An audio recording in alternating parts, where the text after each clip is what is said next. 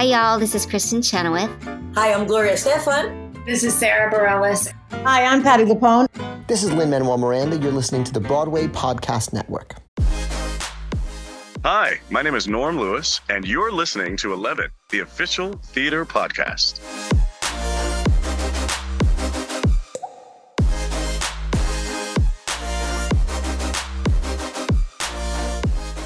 Hello, and welcome to 11, the official theatre podcast that brings the biggest stars and creatives together in one place to discuss life in the arts. He's the Tony and Olivier nominee that's become the king of Broadway, earning himself generations of fans from across the globe. A legend of stage and screen, he's about to tackle one of the most beloved characters in the world of theatre once again but this time with a twist that he's taking on playing the Phantom in Love Never Dies at the Theatre Royal Drury Lane, having previously played the Phantom in the Broadway production of The Phantom of the Opera. With other major theatrical credits to his name, including Les Mis, Sweeney Todd, Jesus Christ Superstar in concert on NBC, The Little Mermaid, The Wild Party, Miss Saigon, The Tempest, Porgy and Bess, Ragtime, Dreamgirls with Jennifer Holliday, and The Fantasticks, to name but a few. So, here, in an exclusive conversation just days before he begins his travels over to UK shores to begin rehearsals, we discuss returning to the Man in the Darkness for this very special series of concerts in London to celebrate Andrew Lloyd Webber's masterpiece, Love Never Dies. Plus, we dive into the vocal masterclass of JCS Live, mounting The Little Mermaid with Sierra Boggess, and working opposite a certain artist called Audra McDonald. It is the legend himself, Mr. Norm Lewis, here now on this, the next episode of 11 the official theatre podcast.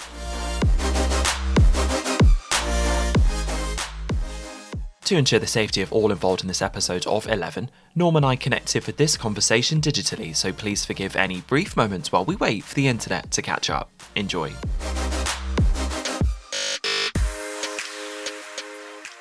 Please help me welcome to this, the next episode of 11. Well, there's really no other way to introduce him other than being the king of the West End and Broadway with a voice to rival the greats. He's already laughing, which is a good, good start. So this entire episode is going to be such an honor. So please help me welcome Mr. Norm Lewis. Hi, Norm. How are you? Hey, what's happening? I'm here outside, uh, here at Riverside Park in, in New York City. So uh, I'm I'm happy to be talking to you. Thank you so much for agreeing to do this, and I'm glad you mentioned you being outside because not that you can tell from this quality because this is unbelievable. I feel like you've sort of woven your magic over it to make it work, but you are sat in a rather idyllic, lovely situation, which people obviously podcasts won't be able to hear. But it feels like this is a good place to talk about something very exciting. Yeah, no, I'm I'm I'm excited, and this is a great little area. I live on the Upper West Side of New York, and uh, it's very neighborhoody. And uh, I just decided, why don't we come to the park? Well, I'm very grateful for it because I can see you. So let's dive straight in. And I mentioned something rather great, and that is Love Never Dies returning to London. I mean, I can't even believe really having have to wait so long for the possibility of hearing these songs again in London that it's actually happening. I mean, before we talk about specifics and how wonderful this show is, for you, I guess, were you like me and so many other people just obsessed with this score? Yeah, it's funny because um, I didn't hear about it for a long time.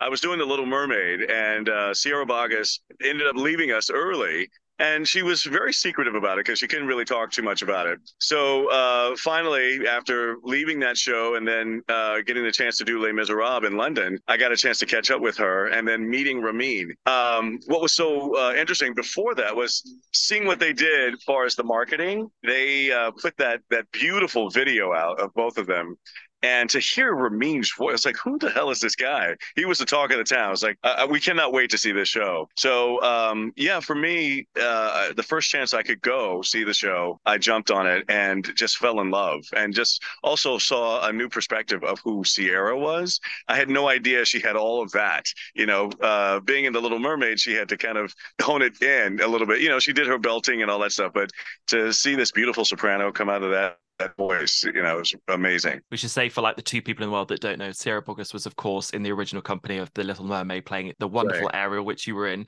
alongside her so brilliantly. And of course, she then played Christine Daae originally in Love Never Dies alongside Ramin Karimloo. And it was this most exquisite production. And I feel like they set the bar so high. But what a bar to try and meet and to be able to smash. And also to know that you're joining, I guess, a sorority, a sisterhood, like a group of people that you can say that they are peers. For you, I guess right. the opportunity opportunity to play the Phantom in Love Never Dies is, a, is an opportunity that very few people in the world have had the privilege of being able to do. Were you like immediately, yes, of course I want to do this? Or did you enter it because it's such special material? I guess slightly nervously. Did you sort of say maybe? I guess what was your first response? Oh, my first response was yes, absolutely. Okay. Yes, yes, yes.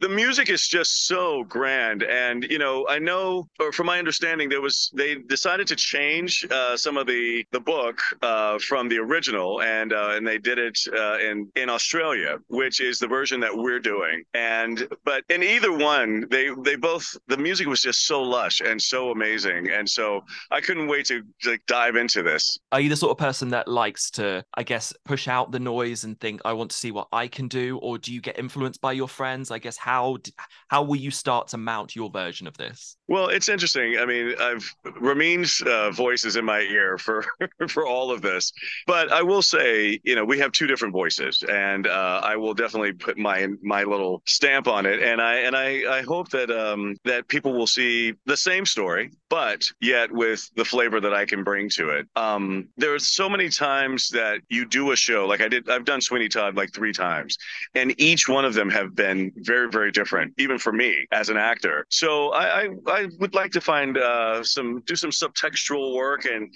and find some uh, amazing things. I'm so sorry that that noise came by. Yeah, it's it's fun as an actor to find out which uh, what what you can do and what you can bring to it. Do you think your performance will be influenced by the fact that you have played the Phantom before? This isn't your first time yeah. playing him, or do you think that this is almost like a bit of a clean slate for you? I think it's a little of both. You know, because obviously they're two different stories, but uh, the fact that I have played the Phantom, I understand who Eric is. You know, that's this character's name, and uh, I know at least his backstory, and I know his feeling for Christine, uh, his feeling for other humans that, get in his way, things like that. And I think also the fact that he will find out some some surprises uh, within the show. I uh, it, it's going to be fun to uh, explore what this character thinks and uh, navigate my way through this story. Did you think there would be a point in your career when you were ever playing the Phantom that there would be like a next part? Because so many people that that have ever played the the Phantom ever think, oh, there would never be a part two. But I guess that's kind of the genius of Andrew's mind and Andrew's work, right? Absolutely, yeah. No, I never in my wildest dreams thought that that would be, you know, just just to get the Phantom. Hey, how are you? I'm seeing a neighbor of mine. Hey, uh, to play the Phantom was one of my life's goals. So I've already, you know, hit that mark. Now this opportunity has come up where I get to play him again and a different story and sing Andrew's, you know, his music and his words, and it's just it's. Oh, I'm overwhelmed by this, and the fact that they chose me, I'm very honored by that. I don't know how much you listen or sort of read social media and, and what people say about announcements and things like that. I mean, I would recommend you should because there's a hell of a lot of people that are saying some pretty extraordinary things, but everyone just kept talking about your voice. They just kept saying, I cannot wait to hear Norm Lewis sing this score and these songs. Do you like the fact that people are like, right, I've paid my ticket, I've paid my money, please just sing at me? Are you like, oh, yeah, cool? Are you like, oh, shit, I got to do some work? Well, you know, again, it's a mix of both because you definitely want to be on your game when uh, when you're doing a performance. And for me, uh, this music is written in a, a, a way that you know there's there's no such thing as a baritone anymore. There's no such thing as a tenor anymore. People ask me all the time, like, what is your what is your voice? And I said, I don't know. I have no idea. What I will say uh, say to them is that, what note do you want me to hit? And I will try to hit it. If I can't, then that's not what I am. He's written this music in such a way that it actually helps you propel up to some higher notes or some more expressive notes. But then there's also the tenderness as well that uh, that I think that my voice can bring some nuance to. You know, uh, Ramin, when I saw him do it, and when I listened to him, it's just so effortless, and I want to try to bring that as well. I don't want you to like cringe and go, "Oh my God, is he going to make it? Is he going to make it?" I want to be prepared enough to uh, to give the score what it needs. But also, you hopefully feel very comforted by the fact that everybody that's choosing to come and see this production is there to see your interpretation, and they're on your right. side, and they're excited to celebrate you. And I can imagine as a performer that that is quite comforting, right? Yes, absolutely, absolutely. It's fun to know that people are interested in seeing me, hearing me, and uh, wanting to see what I can bring to this role. Do people come up to you, I guess, if they meet you randomly or if they're arranged to meet you, if it's out in the industry? Do they talk to you about how your performances and how your voice in particular has influenced their lives? Do people talk to you about the fact that they have been inspired by your performances? Yeah, I'm honored by that. It's it's one of those things, especially a lot of young men who are in my vocal category.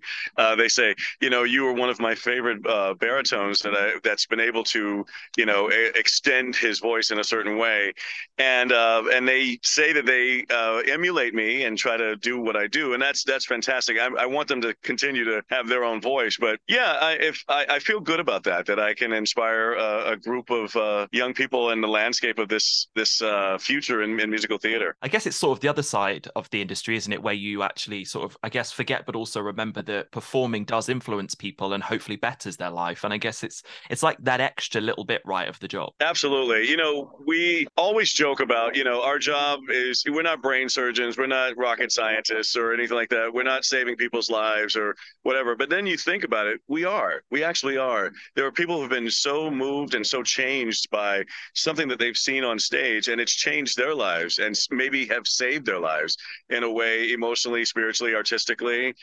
And you know, uh, for me, when I first saw a live performance, you know, this watching television and film is a great thing. It's a great genre, but there's nothing like live theater. And um, uh, you get so inspired, like oh, maybe I can do that, or maybe I can be a part of this.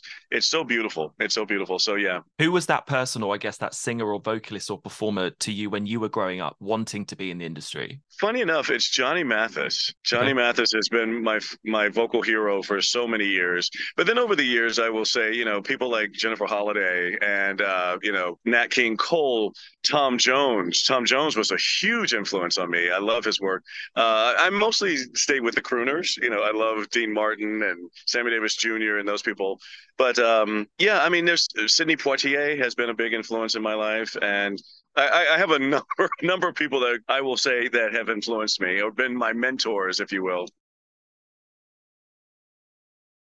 Is it always interesting as well when you get the opportunity to meet people that have followed parts of your career or, all of your career when they tell you about perhaps some of the more surprising projects that you've done that they've really connected to or influenced? Or even is there like a specific show that people mention a lot? I guess is that experience always interesting? Yeah it is. Uh, i just recently did a concert here in new york and i've had people that came to see it and afterwards we talked and they told me that they loved uh, what i did in porgy and bess. I happened to be with someone by the name of audra mcdonald so i had to kind of bring my game up, if you will. But uh, we know we had a fantastic ensemble, uh, and in fact, that was that meant more to me than being a standout. Uh, someone just said that they felt like they were watching a community, a real community of people on that stage. So that felt beautiful for me. But yeah, it, it's I get people all the time who have been very complimentary about uh, my interpretations of different projects, and you know, Phantom being one of them, and uh, knowing how excited I was to be a part of that and being in the fraternity of Phantoms. Audra McDonald, is she up and coming in the industry or? You know not a lot of people know who she is and i, I try to boost her name and her career. She owes me so much right now.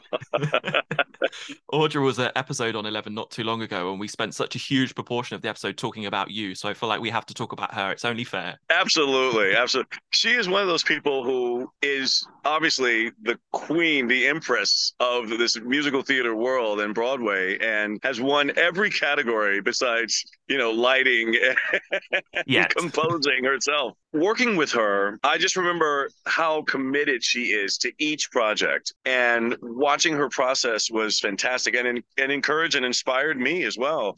And knowing that she did that much, I was like, oh God, I gotta, like I said before, I gotta step my game up because I'm gonna get left behind. It's gonna be just Bess, not Porgy. So I, I love her, and she's on the other side. She's a sweet, sweet person, you know, with all the accolades that she gets and all the other things. She's so humble and uh, so family oriented she loves all of her kids and her beautiful husband. And so, yeah, she's a wonderful woman. When people like Audra are playing opposite you, when you're, you've got these iconic creatives around you, when you're performing in productions or concerts, like when you're in Les Mis or when you're doing Jesus Christ Superstar or bringing The Little Mermaid to the stage, when you know that there's going to be work to be done, when you know that you've got to dig deep and find that, is that a challenge that you welcome? Or are, are you almost like apprehensive about something new? I guess creatively, how does it sort of tend to start and play out? In your mind? Oh no, I'm so excited. The best part about being in a production is the the process of rehearsal and finding out this new material. Like I love to go and when I was doing Porgy, for instance, I did uh, a deep dive into people who are uh, unhoused and people who are beggars on the street and people who um, actually who are uh, uh I don't uh, disabled. That's the word I want to use. I don't want to use any anything that's uh, wrong there, but who are disabled and, and can who are limited in their abilities. And I started talking to people who I would see on the street uh, who were begging. I started talking to people who were in wheelchairs, who were getting around and didn't need any assistance. And that's exactly who that character was. And it gave me subtext to bring to the stage. And I do that basically for every character. I will try to find something that is personal that I can use as subtext uh, that hopefully will bring truth and authenticity to the role. Does the same apply when you're working on something new? For example, I, I remember thinking the genius of Jesus Christ Superstar was that it was just epic in scale, size, yeah. cast, vocals. Like it was literally, it felt like a challenge, but a challenge that really paid off as an audience member. Did it did it feel, I guess, almost revolutionary when you were at the center of it, or at least mounting it? Yeah. What was so genius about it? David Thoreau. David Thoreau. What's David's last name? Is it Thoreau? He is a, a stage director and he was also a film director. So the combination of the two was amazing, and we just trusted him. We had a lot of rehearsal, but you know he was rehearsing camera angles, but yet he was also rehearsing stage uh, angles for us. And what was brilliant about that role or about that show was the fact that it was an amalgam of so many things. It was a concert. Uh, we invited the crowd to be part of our show, and that I think that's why it, it, it resonated with so many different people. And also, really sort of made use of that really sexy lower part of your voice. I mean, yeah. that was that was some cool stuff, right? Yeah, I couldn't warm up. If I warmed up uh, during the day, I would lose it. So I, I wouldn't warm up at all. That was not warm at all. Oh my days. Well, some days I would because because I had sung through the show and I had gone to my upper register. It was like, oh man, I can't. Uh, you know, I couldn't get down there. I was like, oh man. So yeah, I didn't warm up. So much of your career there's been these incredible firsts. There's been so many mm. amazing moments that i've read the most wonderful interviews with you before where you always reference a younger kid that wants to be in the industry that looks like you that wants an opportunity and needs to be seen.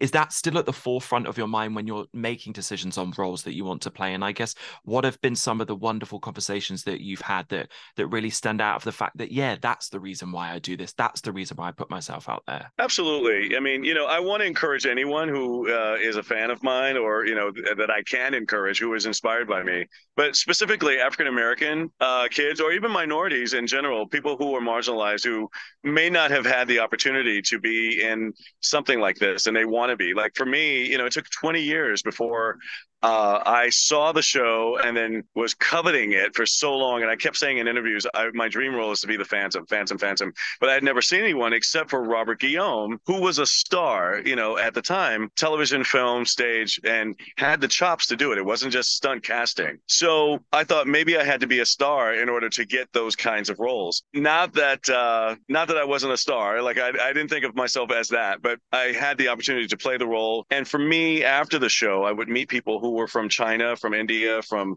all over who said, now I feel like I can do it. So if I can be that sort of symbol for them, I, I love that. I love to be that sort of representation. So what did it feel like when you saw the likes of Lucy St. Louis in London playing Christine or Emily in New York? I mean, to see those women leading, it must have been extraordinary. Yeah, it was brilliant. And again, I want to say it wasn't stunt casting. It wasn't trying to fulfill a quota or anything like that. They were qualified to do it. And the fact that they sounded so brilliant and acted it so brilliantly, I was just overwhelmed. And uh, and honored and, and pleased and all the great uh, uh, positive emotions I could feel. It was fantastic. Your moment in that show was that as much for the person at the stage door, the person in the audience, as it was for the younger version of you that you know really dreamed about that becoming a reality. Yeah, I think so. I mean, I feel like by hiring me, God, this sounds so self-indulgent. I don't want to sound like that, but by hiring me to play the role, I think it did open up their minds, you know, the creatives, to uh, look at other people and see where they could go. Now, I will say that there was an African American uh, Puerto Rican woman who had played the parts. Mm-hmm. Uh, she was Carlotta for a long time, uh, 20 or so, you know, before, uh, years before. I think she did it in, in, in Toronto and then she came to New York. But, um, you know, there was that crossover thing because she is Italian. Like her mom is Italian and her dad happened to be African American. And so she had that sort of like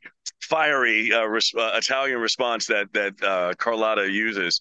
But uh, before that, I mean, or after that, they didn't have anybody for a long time. And then after me, they had a person who of color who played Jordan. Oh my God, I'm so bad with names, but there was a guy that played Raoul, uh, who is yep. now in um, Camelot, uh, and he's done My Fair Lady, and you know, so that opened it for her, uh, for him, and then Emily. Then they also had Ali Ewoldt, who was the first Asian woman to play Christine. So it's not that I want us to be singled out, but at least have a fair chance to be uh, seen and uh, prove ourselves. And it does feel like that change is happening, as you say, more regularly. I yeah. do feel hopeful with that, right? Yeah, no, you're you're absolutely right. It's happening, and you know, I think with the onslaught of what Hamilton has done, I think that really has helped people look at this industry in a different way. And I hope it continues.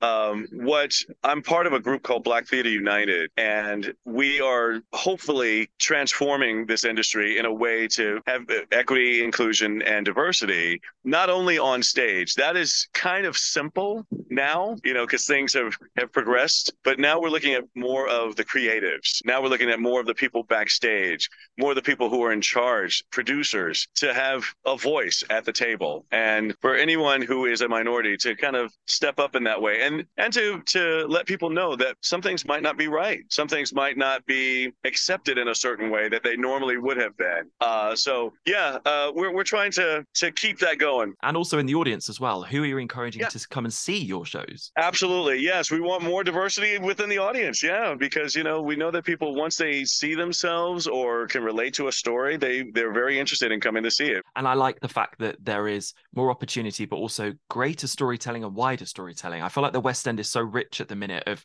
you know, such specific stories. And I like the fact this, you know, that more people will hopefully have the opportunity to go to the theatre and be invited to the theatre and see themselves in theatre. And that, that can only be a good thing. Absolutely. Absolutely. And then if they see someone that they really like and uh, hopefully maybe uh, in some other realm, like uh, if they've like, oh my God, I know that guy from from television or I know that guy from the film and now he's doing something on stage. It's so exciting. There's there's I know I'm repeating myself, but there's nothing like live theater. There's nothing like live performances for me. You've been very kind with your time. I've just got a couple more questions for you, if that's okay.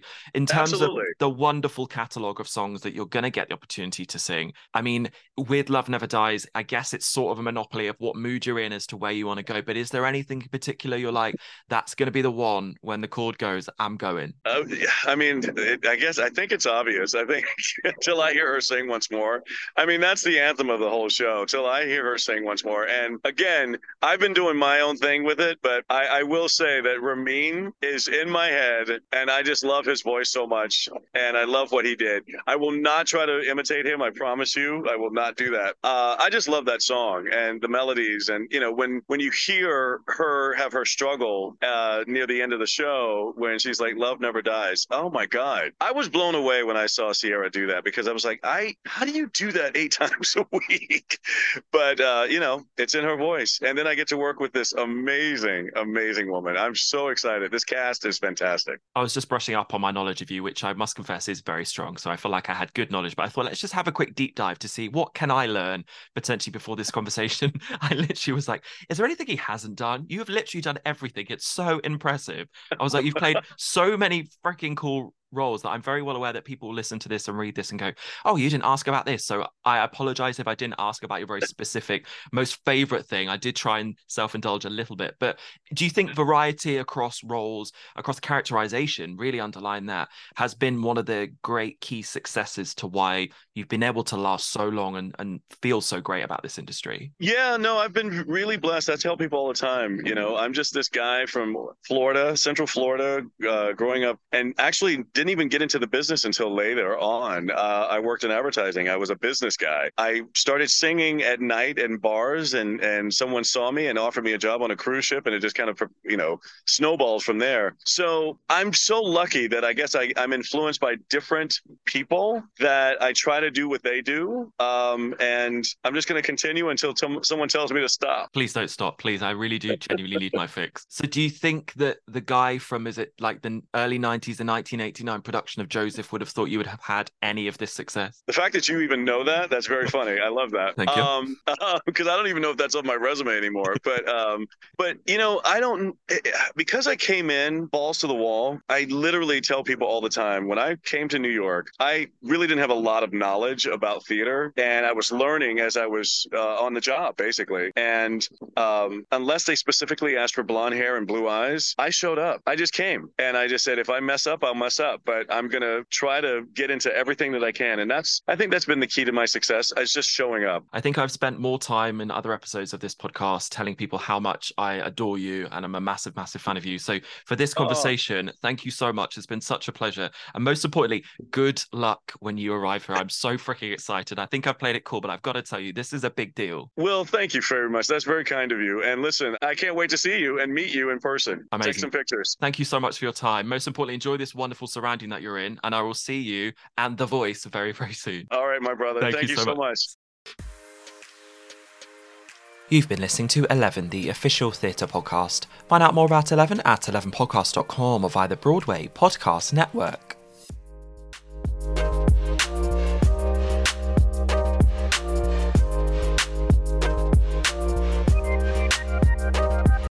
Hey, it's Leslie Odom Jr. here on the Broadway Podcast Network to tell you about the Rise Theater Directory, a program of Maestra Music. Rise is a national online resource designed to connect and empower backstage and administrative and creative theater professionals from underrepresented backgrounds.